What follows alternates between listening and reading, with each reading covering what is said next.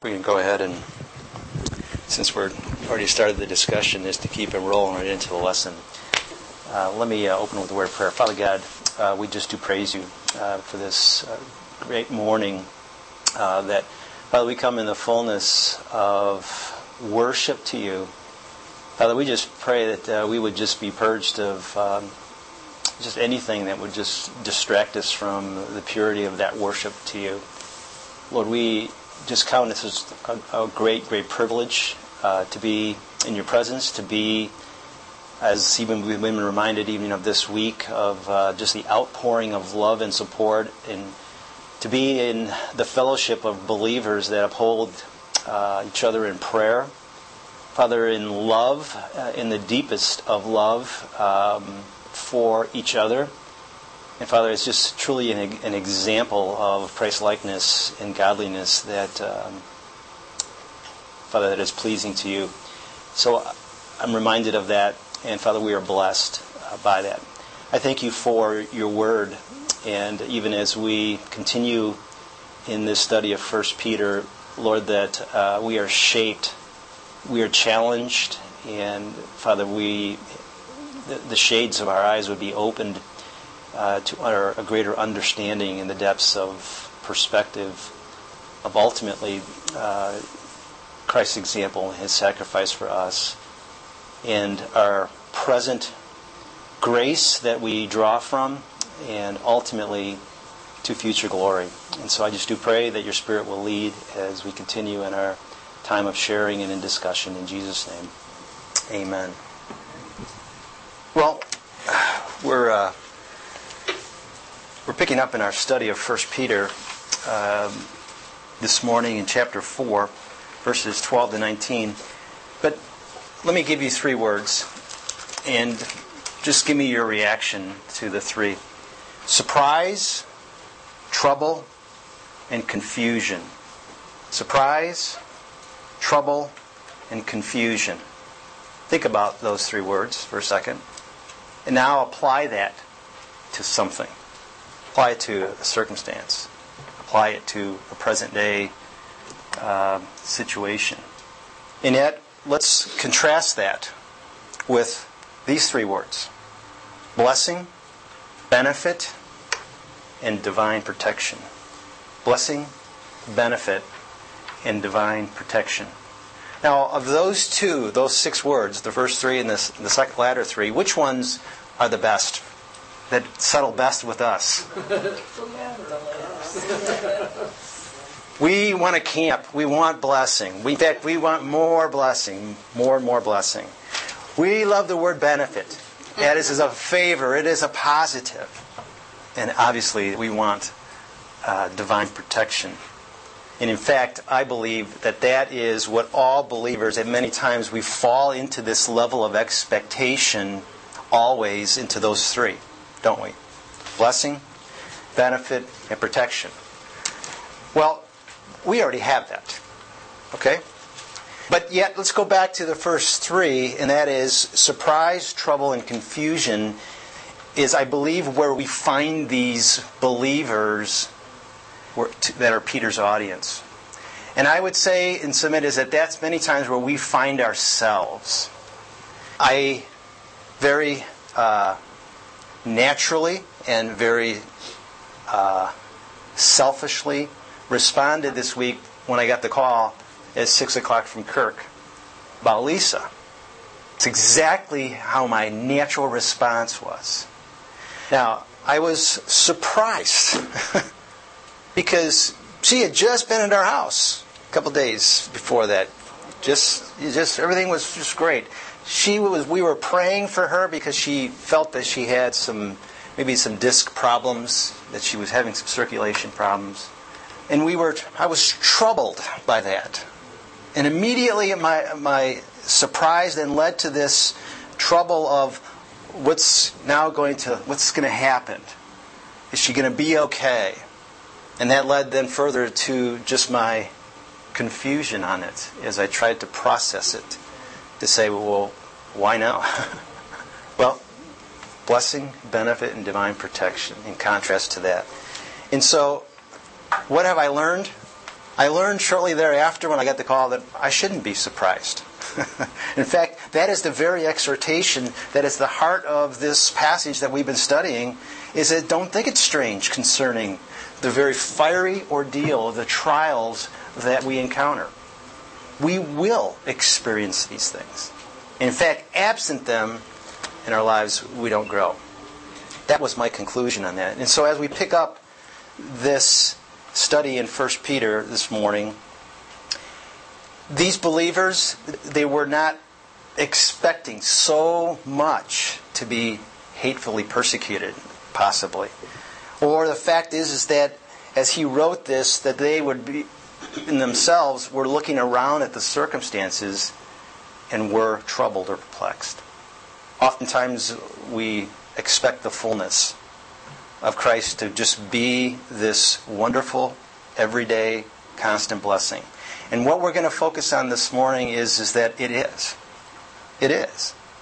And where Peter would say is to keep on rejoicing in this suffer, suffering is something that goes against the fact that we, get, we take those words and we separate them. And so as we go through this today, we're going to look at, again, these spiritual benefits, the motivation that we have to actually rejoicing, and the ways specifically that we are reproached, or those things for the name of Christ, and the privilege that we have to suffer. In our study, we've gone through and we have identified as our theme in this is that it, from this is to glean is what would help us in our approach during suffering and very circumstantial. That it's expecting the suffering is what we've gone through the last couple of weeks. This rejoicing in suffering we'll pick up today. And an evaluation of our suffering as there's a contrast of that actual from the standpoint of those that would suffer for the right reason, for those that would suffer for the wrong reason, in contrast. And then next week we will conclude with this 17, 18, and 19 in entrusting ourselves to God with this final call. So, it, our objective, as we mentioned last week, is that we want to bring into intimate unity here this recognition as believers of our sufferings in unity with the, the, sufferings of Christ and the intimate relationship that exists between those two. Until we can make this relationship of the two of these, rejoicing becomes very challenging for us. And until we bring those together, I believe that's what make, will make the difference. So, as we go through this, is Wiersbe, uh, Warren Wiersbe, in one of his commentaries, wrote something that was very interesting to me. Kind of, I'd like to grab a hold of examples for me, and um, I think of Paul when he wrote, says, God never promised that, that they would miss the storm, but He did, and He has promised that he, they would make it to the harbor. I was thinking of Paul. Might have had that very same exhortation on the ship when it was before it was shipwrecked. And ourselves, is, from the standpoint, is, is that we're not going to miss these opportunities where God is going to be glorified through suffering in our lives. He will be glorified through that. And so, therefore, it's no surprise. It's no trouble. And there's no confusion. We cannot be perplexed about it. It's very clear in Scripture. As we expect this suffering, as he says, Beloved, do not be surprised at the fire ordeal among you, which comes upon you for testing as though some strange thing were happening to you. Peter is making it very clear, and for us as well in our lives, is that suffering is inevitable. This persecution and suffering will occur, and therefore there, we, there should be no no surprise. The, John 15, this very promise is literally it was bound up in the initial teaching of Jesus to his, his very disciples. In John 15, 18, I'll read it to you. It says, If the world hates you, you know that it hated me before it hated you. If you were of the world, the world would love its own. Yet because you are not of the world, but I chose you out of the world, therefore the world hates you. Remember the word that I said to you, a servant is not greater than his master. If they pers- persecuted me, they will also persecute you. Christ is our master. We are not above that. In fact, it says right there, we will be persecuted. And the suffering is the price of discipleship. In Paul's writings to, to uh, Timothy's writing in 2 Timothy, his letter, verse chapter 3, verse 12. I go back up to 10. But you have carefully followed my doctrine, Paul to Timothy, manner of life, purpose, faith, long suffering, love, and perseverance, persecutions, afflictions, which happened to me at Antioch, at Iconium, at Lystra. What persecutions I endured. And out of them all the Lord delivered me. Yes, and all who desire to live godly in Christ Jesus will suffer persecution.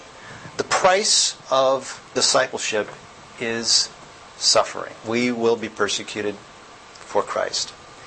And yet, as believers, we still need the assurance of God's love.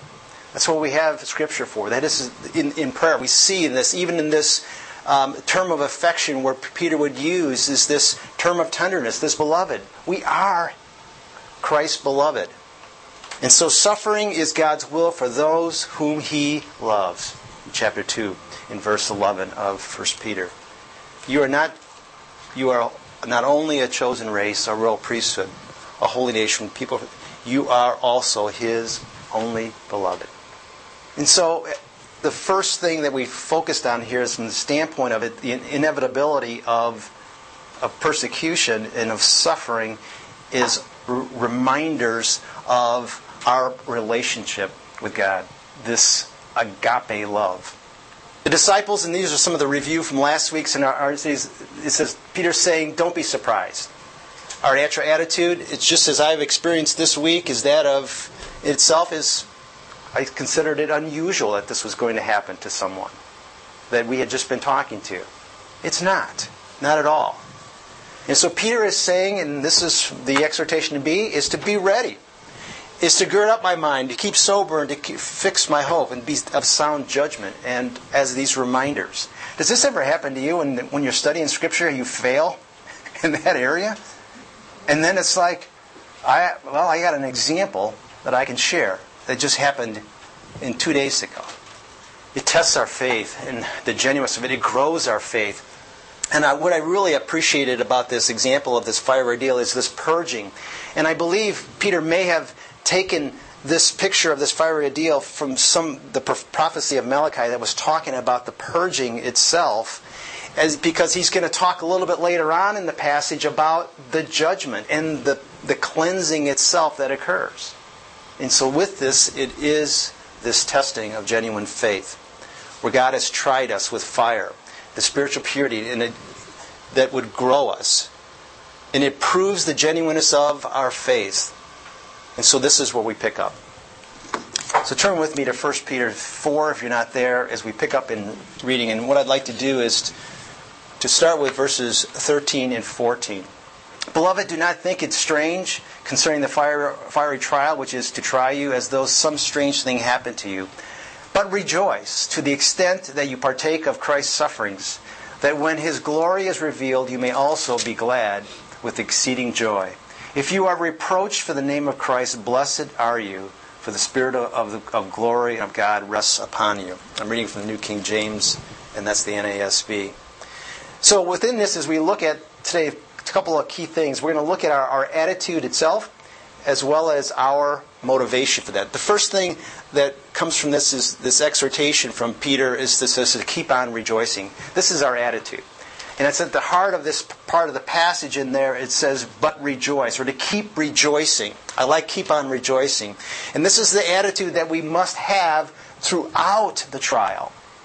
It's not just at the beginning of it, it is amid it and through it. Anything that can come against us for the sake of righteousness is, is cause for rejoicing. Luke chapter 6, verse 22. It's the passage in the Beatitudes. Let me read it to you. Blessed are you when men hate you, and when they exclude you and revile you and cast out your name as evil, for the Son of Man's sake. Rejoice in that day and leap for joy, for indeed your reward is great in heaven, for in like manner their fathers did to the prophets. And so, in this reference the same passage in Matthew chapter 5 that we have there, that this rejoicing and being glad for our reward in heaven is the greatness. And here is the, the attitude that's just really embedded throughout this, uh, this call is this anything that could possibly be, be happening, every single circumstance, for the sake of righteousness, is always for the cause for rejoicing in that. Please. So, I mean, one of the key things that people struggle with, I think, is like voicing circumstances, what's happening, like thinking that that's the, not about the circumstances, relished in two things. That his name, it's laid up Mm. as a result of that, through that, which in our situation could be as a result of going through that, so for the kingdom here, and then also for the, it's both of those things, I think, which is important to kind of get a sense of how to think rightly about what we're going through. You want to say something? Well, Thinking off of that one, uh, when you get in certain things you were saying at the beginning of this confusion, condemnation, rise, and in that cycle that goes on in you, and yet that helps what you said. It's not supposed to be jumping, but turning cartwheels and all that kind of excitement. It's a different excitement that the outcome is putting our eyes on that. Really tied to like, you know, Hebrews 11:6. How do we? The only way we please God in our life. So it's that's faith comes into existence. rise in the Garden of Gethsemane lives who asked him uh, deny his own to restoration. Now on to you know, in the in the in the Matthew passage, it, it makes it a little bit clearer than the uh, than the Luke passage. But it, it, you see this uh, that there is blessing that is in in. It's like it's like that persecution carries with it the the blessing. It, and so if you if you resist it, you, you you miss it. And that's what he says is blessed are you when they revile. This is the Matthew passage. Blessed are you when they revile and persecute you. Blessed are those that who are persecuted. So I guess what I'm saying is is that the, the persecution itself it carries with it the blessings of God. So how we respond to that, I think, is exactly how you're you're saying that. Um, and I can relate to Peter because our, our, we see that now, and I, I appreciate the fact that he is this example of failure and restoration, and how you know He's get. human like we are. Hmm. Jesus is hmm.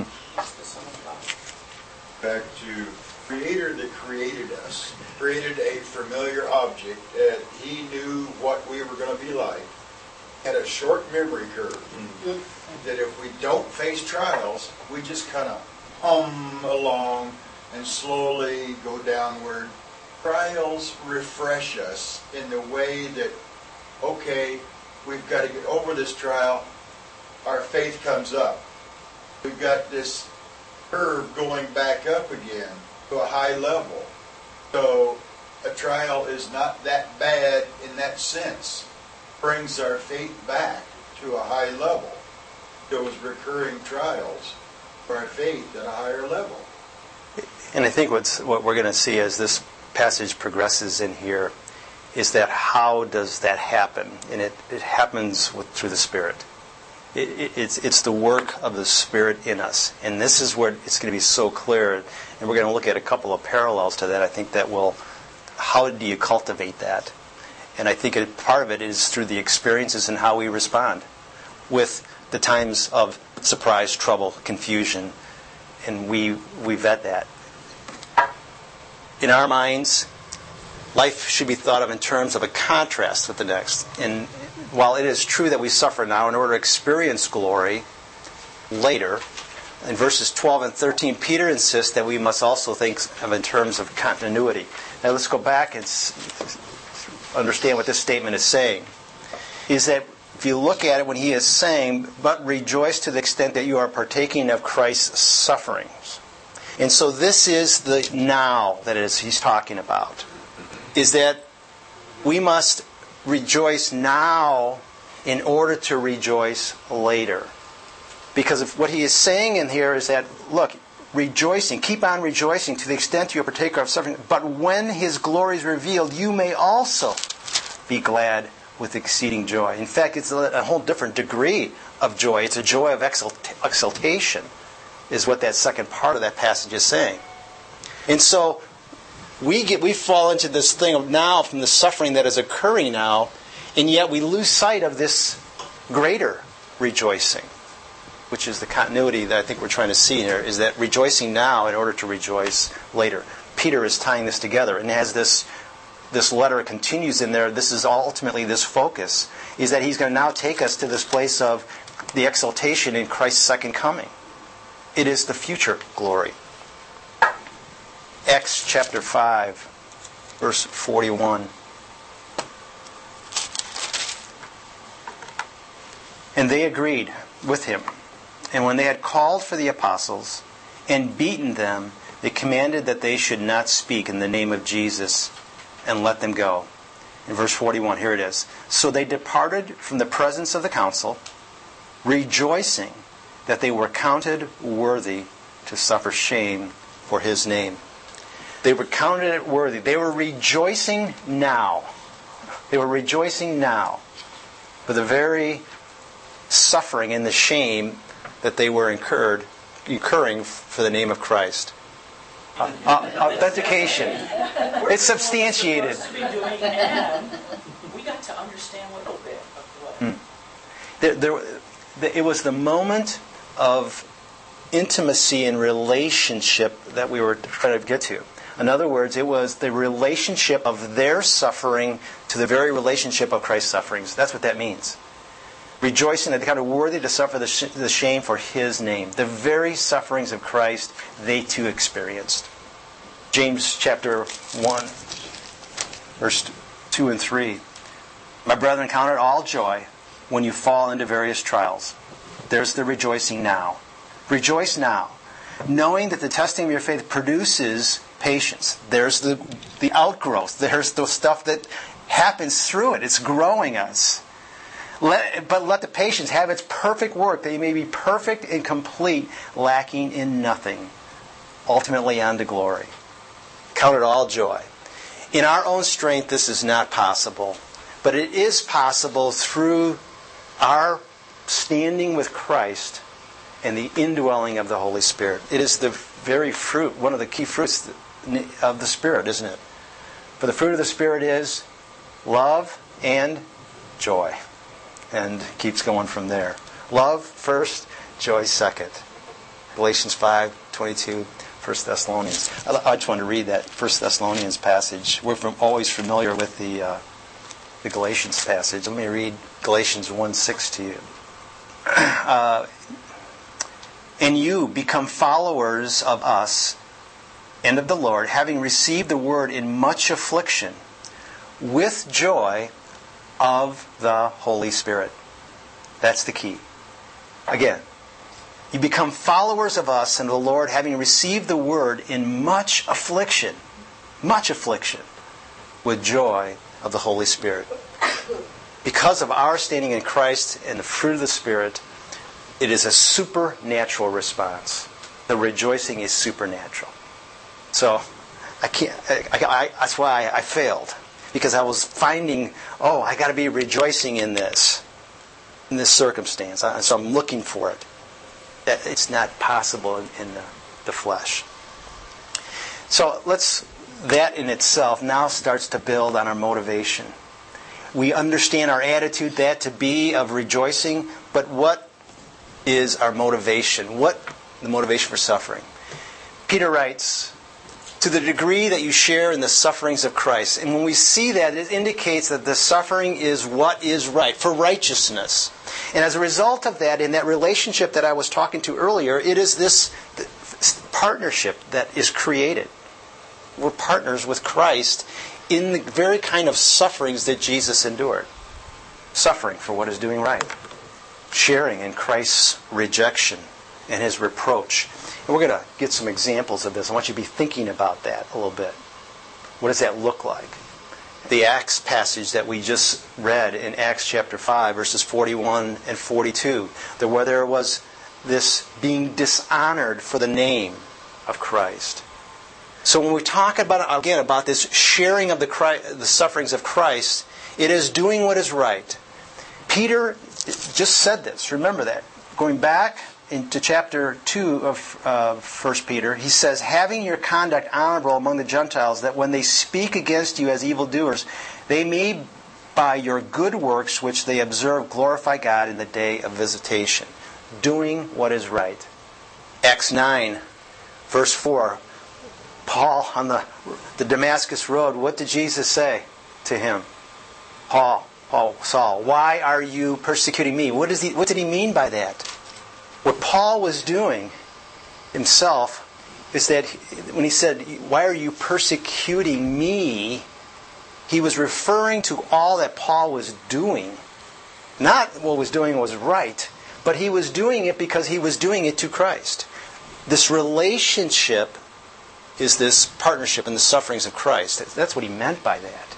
That sinners persecute us, they persecute Christ. So the relationship is really this focus. 2 Timothy chapter 4, verse 17, I love this phrase in here. It says that the Lord stood with me. That's what gives me, that's the blessing. You, you know, that's like what, when Matthew was saying is, is that, the, the, that there's blessing that is carried with the persecution. It's because it's carried, the Lord is there. So our motivation is the sufferings of Christ. To the degree which indicates that our eternal reward is, is a direct reflection of our earthly suffering. Could you turn with me to Colossians chapter 1, verse 24? To the degree. Colossians chapter 1, verse 24. Someone uh, could read that. Sufferings for you, and what is lacking for the sake of his body. Okay, let, us together. I'm trying to understand what does he what Paul mean by this when he is saying sort of this this filling up what is lacking. I'm, I'm, we could easily get confused about that. What do you think that that means? I, he's rejoicing now. Okay, there's the now for you, and I fill up in my flesh what is lacking in the afflictions of Christ for the sake of His body, which is the church. What do you think he's Paul's point is? What's he not saying? Suffering was not. Right? So then all persecution stopped. It's a, it's, it keeps piling on. Okay, this goes back to the John passage. Our relationship with Christ, the world will hate you. And what Paul is saying is, is that he is essentially, he's like, he's experiencing the continuation of the things because they didn't get enough. The enemy's attack, in other words, the world's hate of Christ and the constant persecutions there, he himself is just, it's, a, it's continuing. In other words, Mark is right. Everything was finished in the cross. But the enemies, they didn't get, they didn't get enough. They wanted more. Think about that. Think about the evil in the world. Is that they got you down and they're going to keep on hitting. Is that they want more. Why? Because that is this world that hates it, it just continues. And so what's happened in here is that that persecution now is that the enemy is continuing and it, it's the flow constantly at us. It's this hatred from the world. What Paul is essentially saying is that, look, in fact, when he writes this, where's he at? I'm in prison. It's pointing potentially to the very things that of this outflow of the hatred that is actually reflected in here. And so what he is doing this from the standpoint of motivating us. For the fact is, is that it's going to keep. They're going to keep piling it on. So they they did, but uh, that didn't become complication of the world, which is us. It that's the eighth chapter of Romans. Spirit Himself bears witness with our spirit that we're children of God. Children, heirs also, heirs of God, and fellow heirs with Christ. If suffer with Him, in order that we may also be glorified. Mm-hmm. Accept suffering in the right light. It is a fertilizer that grows us. What, and what Peter's going to take us to is he's even going to give us a contrast of the fact is is that what are you suffering for? What's the suffering look like? Are you suffering for the right reasons or for the wrong reasons? And that's the contrast that he gives in there when he starts referring to, you know, like, don't be suffering. Don't, if you're, let's say, if you're a murderer or a thief and an evildoer, a troublesome meddler, which we'll get into in a, a second, but this is this contrast that he certainly is taking it to. So when we, when we see this, is that I, what I always always value in this is that, you know, is what was this? What is that motivation for enduring? And it really is for this very purpose of this building up. And what Paul is saying is, is that which is the church. It's for the sake of his body, you know, the, the building up of the body itself. And it builds the church, and it builds the church through faith, the faithfulness of, of his own. In the passage, rejoice to the extent you partake of Christ's sufferings, that when his glory is revealed, you may be also be glad with exceeding joy. It refers to this revelation of his glory. And it's referring, as we would know, to Christ's second coming in Matthew 24, verse 30, the passage where, where it says what? You'll see this lightning, and the, all everyone will see, right? You familiar with the passage? Yeah. What? On the mountain. With two house on the mountain, Jesus. Hmm. The thing that he experienced is a recurring at this first experience that, that he experienced. I'm smiling because I like the blown away comment. It's it's because Peter he repeats himself about the rejoicing again, and what he says in there is that it's going to be with exceeding or exultation. In other words, it's it's a blow away type of thing. You're exactly right. He did. He, he, he had a glimpse of this, and you're exactly right. It's sort of this awesomeness of the what is the true joy, and it again. He's talking again about this second coming as the image of what he saw. exactly because It, it is this, this Revelation 19 picture, you know, of Christ re- returning to establish the millennial kingdom. I mean, it, it is be, it's beyond words to be able to describe. I can't, I can't do it. But in return, believers respond with this awesomeness. It's the blow away type of response. I appreciate that so much because, I mean, come on. We get excited about things, and you you can just feel the energy that just comes from your innards, more or less. And this is this exult- type of joy that we see. It's rejoicing with exultation. I love Spurgeon's comment. It says, "If if we if you do not share in Christ's humiliation, how can you expect to share in his exaltation? If we are not in a relationship with Christ's sufferings, how can you expect to rejoice and to keep on rejoicing with exaltation? A very profound thought. What he refers to in here is the rejoicing in the name of Christ. And when we see that is it's this cause of reproach or this evil hatred, it goes back to the name of Christ. It's the Acts passage where they themselves found it worthy to suffer for the name of Christ. It is directed specifically towards believers. Now, question for you. If Christ's name sums up all that he is, what does this in the passage there, what does for the name of Christ mean to you?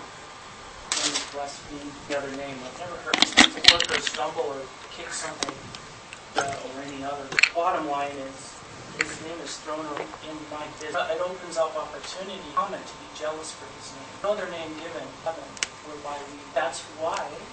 That's, in fact, that's the, the first. That's the Acts four passage specifically that says that. The Acts four twelve. Nor is there salvation in any other, for there is no other name under heaven given among men which must which we must be saved. There's none. It's, it's everything. Five forty one. We read that one. It's the same thing. You know, just going ahead. Acts nine sixteen. I will show him how many things this is. You know, to Paul. I will show him how many things he must suffer for my name's sake. So, what is the implication of that, of the name, as it relates to proclaiming it, then for believers? It's exactly what, what that means. So, in other words, it implies that there is a public proclamation of his name for the, for the name's sake. So, and, the, and, and what that does, in other words, that's what causes the hostility in the world that you just described and the response to it. So, how the non-believer is, is culturally is using that name, what about us? So there's an implication for us in this thing is, is that are you using the name? When we identify with the name and we're telling others about the name, we're going to get reproached. we're going to get insults. We'll, we'll, we'll get persecuted. I mean, th- you can think of examples right now. So, how do we, how, where are you? Are we hesitant about the name? I think that we identify with the name, but what Peter is saying is, is that no, no, no. There's no middle of the road here. If you identify with the name, this is what it looks like.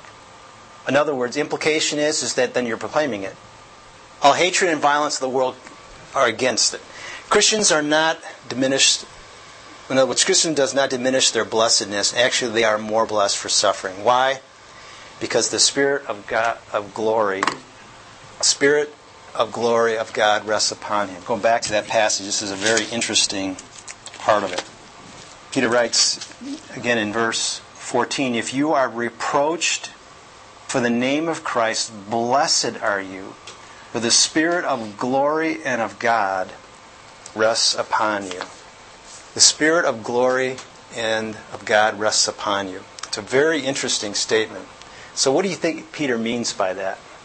That the Spirit of God, the Spirit of glory and of God rests upon you. To do with that it would give Other responses that come to mind? Saying that um, um, for people to see God in us, so it rests on us. Yeah, it, it, I, I want to use that as a, it's a perfect image, Mark, and that's a passage I was going to have us look at because it's like a total abandonment of everything that's happening because he saw the Lord sitting at the right hand of the Father. And what he's meaning by this, he's talking specifically in this presence and the power of the Spirit. It is, going back to, to what you were saying, Mark, uh, from the standpoint of this rest, resting describes it from the standpoint of comfort, but it is literally this resting in this place of blessing, this place of divine protection, and so with it also becomes this that I got I got the most powerful. There's no one more powerful than God with me. So it's almost a, also a strength with it is that you can just rest now. And so we have this comfort, but it also gives us this. So, in other words, it is this objective presence. And I, I want to contrast that with the word subjective. What's the difference between objective and subjective? It's, it's fact, right? Subjective is something that uh, it's me.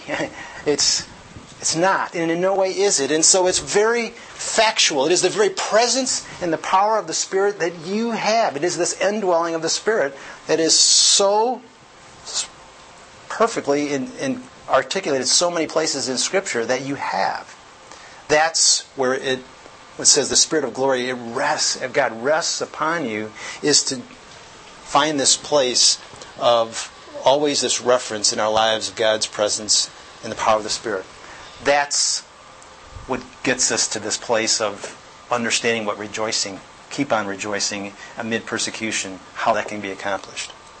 Now, turn with me, because I want you to remember that passage, what he's saying. I'll read it to you again. He says that, that the Spirit of, of glory and of God rests upon you.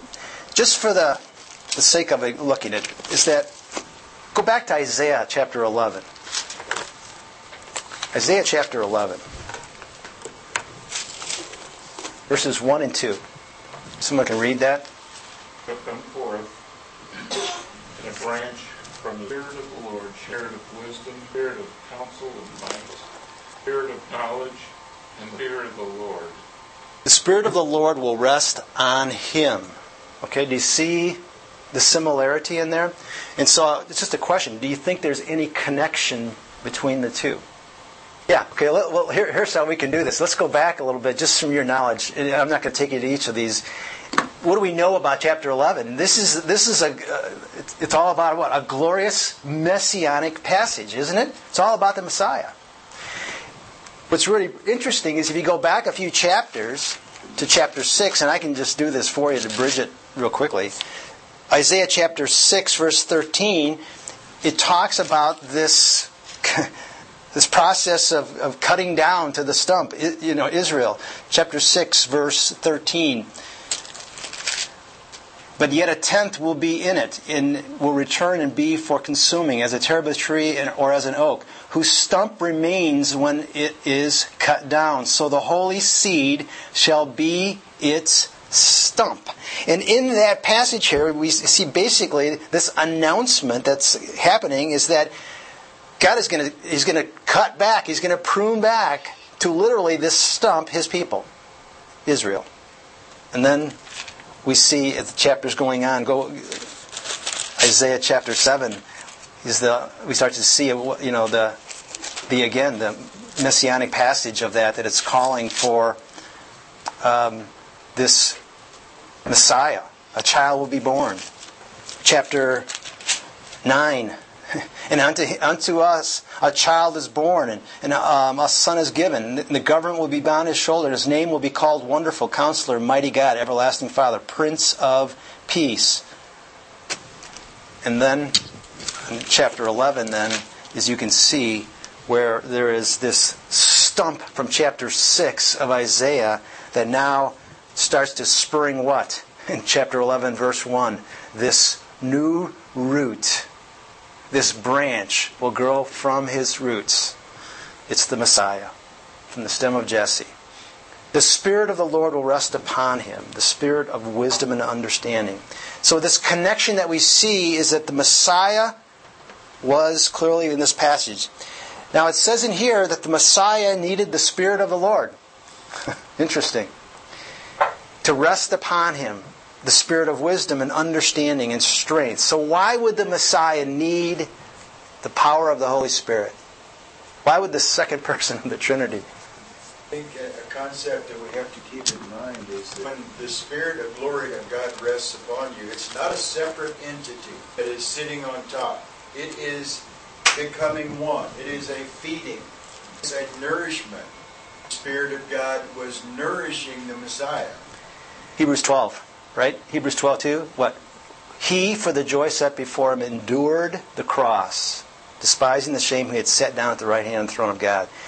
The Spirit of God poured out on the Messiah who suffered. Exactly what you're saying. The Spirit was there to accomplish the task.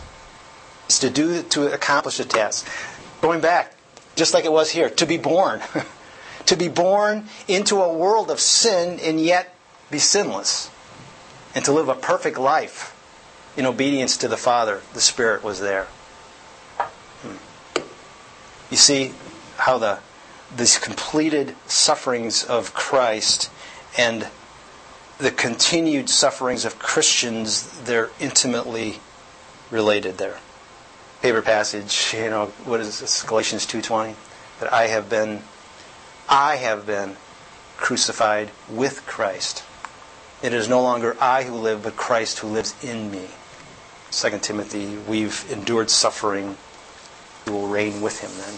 So, interesting connection that we can draw from that as it relates to the Spirit. But I really want to talk a little bit more about what are some of the ways that the Holy Spirit ministers to us today as believers. Thoughts? Just a question. Spirit is alive and working in so many ways in our lives. And I, I, feel as though that sometimes we just need to pause and to reflect on that, all that the Spirit is doing in ministering to believers today. Bring us to those those greater perspectives. Uh, I felt the Spirit minister to me in showing me the wrong perspective that I had in a circumstance. You know, almost daily, those types of things is the convictions that we experience.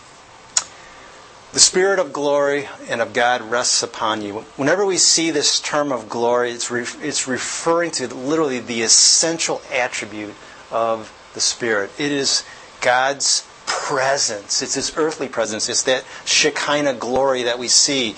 And just don't have time necessarily, but to go through uh, some of those passages that help us to reflect on this statement of the Spirit of glory. It is this presence, this objective presence that we were referring to earlier. And so I, I, believe that in this situation, as it would be for us, is that it causes these early, even the Jewish believers themselves, to really think about that, from the standpoint of this, reminder of the Shekinah, the very, the very symbol in that Old Testament of, the, of God's presence itself. The rest, I think you, Mark, you mentioned that. It is this refreshment term that we see in here. And in, in here, it is also this relief, this, this comfort we have. And it is this intermission that we have from the toil itself. The Spirit of glory and of God rests upon you. The Spirit was present with the Messiah to allow the tasks to, to fulfill those tasks. And just like He is with us as well. In the Galatians 5 22, 23 that we mentioned, the fruit of the Spirit is love, joy, and peace. So, using Mark's thing is that we're familiar with that passage. Go ahead and turn there and um, as an example of how the Holy Spirit's power rested upon Stephen. I think Mark, you referenced that. It's in Acts, Acts 7. Someone want to read from uh, 55 to 60? And we can just identify in a quickly summary type statement and say, what does it, uh, what does it look like?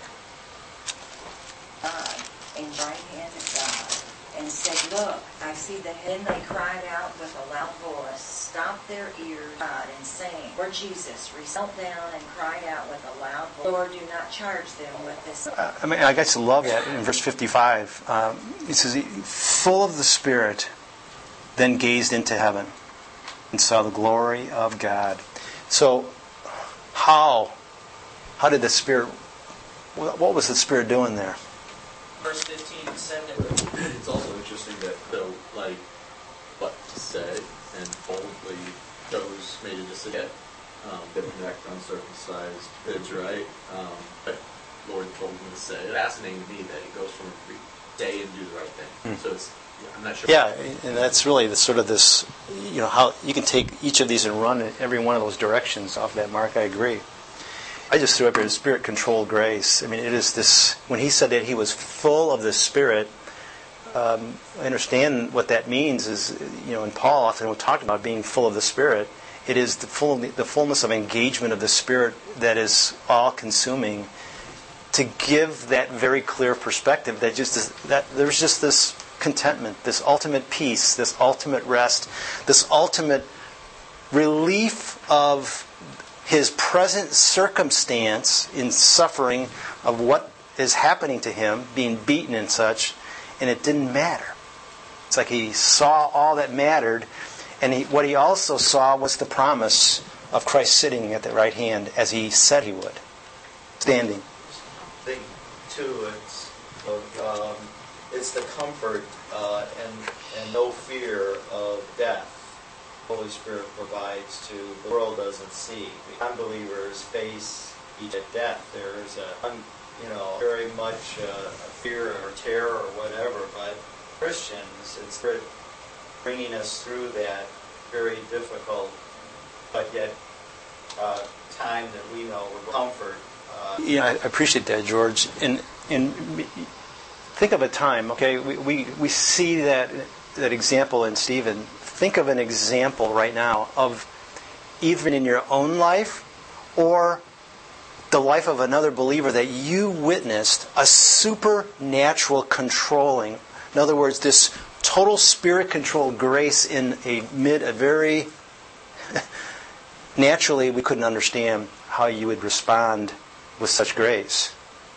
I, have seen it in in in someone individuals that have lost loved ones.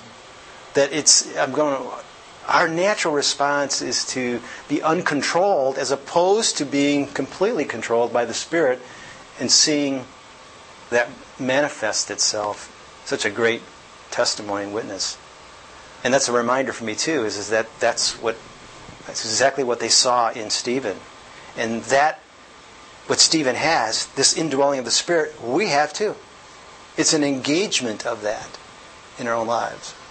Wherever wherever you go, the Lord your God. You're familiar with in 2 Corinthians Paul's testimony from the standpoint of regarding his grace is sufficient for me.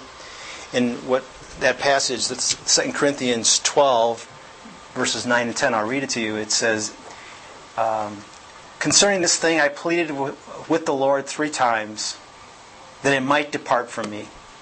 And he said to me, My grace is sufficient for you. For here it is, my strength, my power, that's it, is made perfect in weakness. Therefore, most gladly, I will rather boast in my infirmities than the, that the power of Christ may rest upon me, just as we just described. So it is spirit controlled grace that we see circumstantially, spirit engaged power, the Spirit's power of grace in, this, in, the, in our own testimonies. The Spirit of, gl- of glory and of God rests upon you. Yes?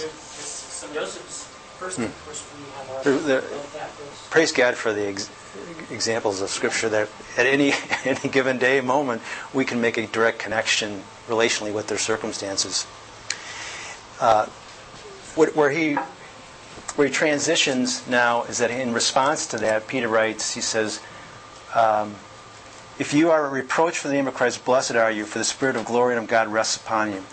On their part he blasphemed, but on your part he is glorified. But let none of you suffer as a murderer or a thief or an evildoer, as a busybody or as a troublesome meddler in other people's matter. Yet if anyone suffers as a Christian, let him not be ashamed, but let him glorify God in this matter. What he's going to now put in contrast for us as we continue our discussion uh, next week into this thing is the contrast takes us from suffering for wrong versus right reasons themselves. In other words, just a question to you is it true that not all suffering brings Holy Spirit relief? Yes, it is true. And so, as we get into this passage here, we're going to be contrasting specifically this trouble that stems from literally a, a description here of very lawless type of actions. And it does not in itself constitute suffering for righteousness. Lawless actions that do not constitute suffering for righteousness. And what Peter is going to list for us is four areas or categories, and essentially all sin.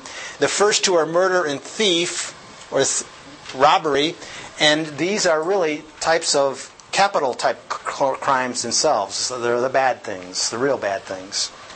The second level, and by the way, this is really in the ancient times. There, that's how they would classify them. Um, at the second level, he refers to these evildoers or these troublesome meddlers, and these are essentially more gen- general level type crimes. In other words, anything that is not a capital type crime would be classified as an evildoer or a troublesome meddler. And so, in other words, it refers to all crimes. Two examples is in chapter 2, verse 12 and 214. And it's, whenever they see this word uh, NIV, um, evildoer, I like it in the NIV for just for the sake of understanding it. It means like any other kind of criminal. That's how they might state that. So the suffering for the wrong reasons, and this is where I'll kind of just it off for today. This first one is I, I was somewhat confused, and I'm using my own word there again. See, uh, perplexed. There again, using my own words again. I find it interesting. I'll use that word instead. I find it interesting is that Peter used with these capital crimes, murder, thievery, evildoers, he works in this somewhat uh, meddler type of comment along with that. And a meddler is some, someone who meddles into uh, matters that belong to someone else. And so our question, and this is where we'll pick it up, but, but something you need to think about, is why do you think Peter used this somewhat minor type of term in comparison with the big ones? The damage that it does. Yeah, I want to. I'll tie this over because I I think Paul gives us a couple of examples, but I do want to. I, I do want to dig in a little deeper to that because our our natural tendency is that we just kind of look at the majors and not the minors. And uh, I'm going to tell you is that I think part of this is the minor things, and I believe also there is a direct connection. What we would view as minor as it relates to just normal societal type of issues. I think that's really the messaging that he's trying to drive at because of all that we studied already in chapter 2 and 3 about conduct.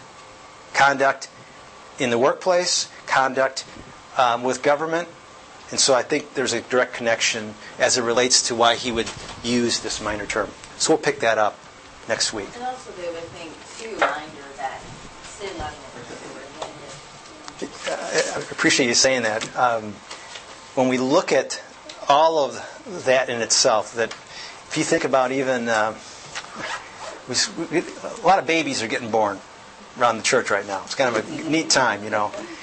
So, of course, you know, we're blessed to be one of those that are kind of in the loop of this. And I'm sitting there thinking, holding her last night, thinking about all of the suffering that she's going to go through. It's like, congratulations, you're going to suffer. Think about how you, uh, you address a graduate. Congratulations, now you're really going to suffer. Perspectives on that. So we'll pick this up next week and we'll try to close out the, the passages and then uh, I'll get it finished all teed up and then Mark's going to be able to tag team off of this. So, Cheryl, could I ask you to close us in prayer? I appreciate that. Heavenly Father, we thank you so for bringing us together to study a portion of your words. Help us to this education session that morning and through the rest of this time. With us, guard, guide, and direct us. In Christ's name we pray. Amen. Thank you. Okay, we will see you next week.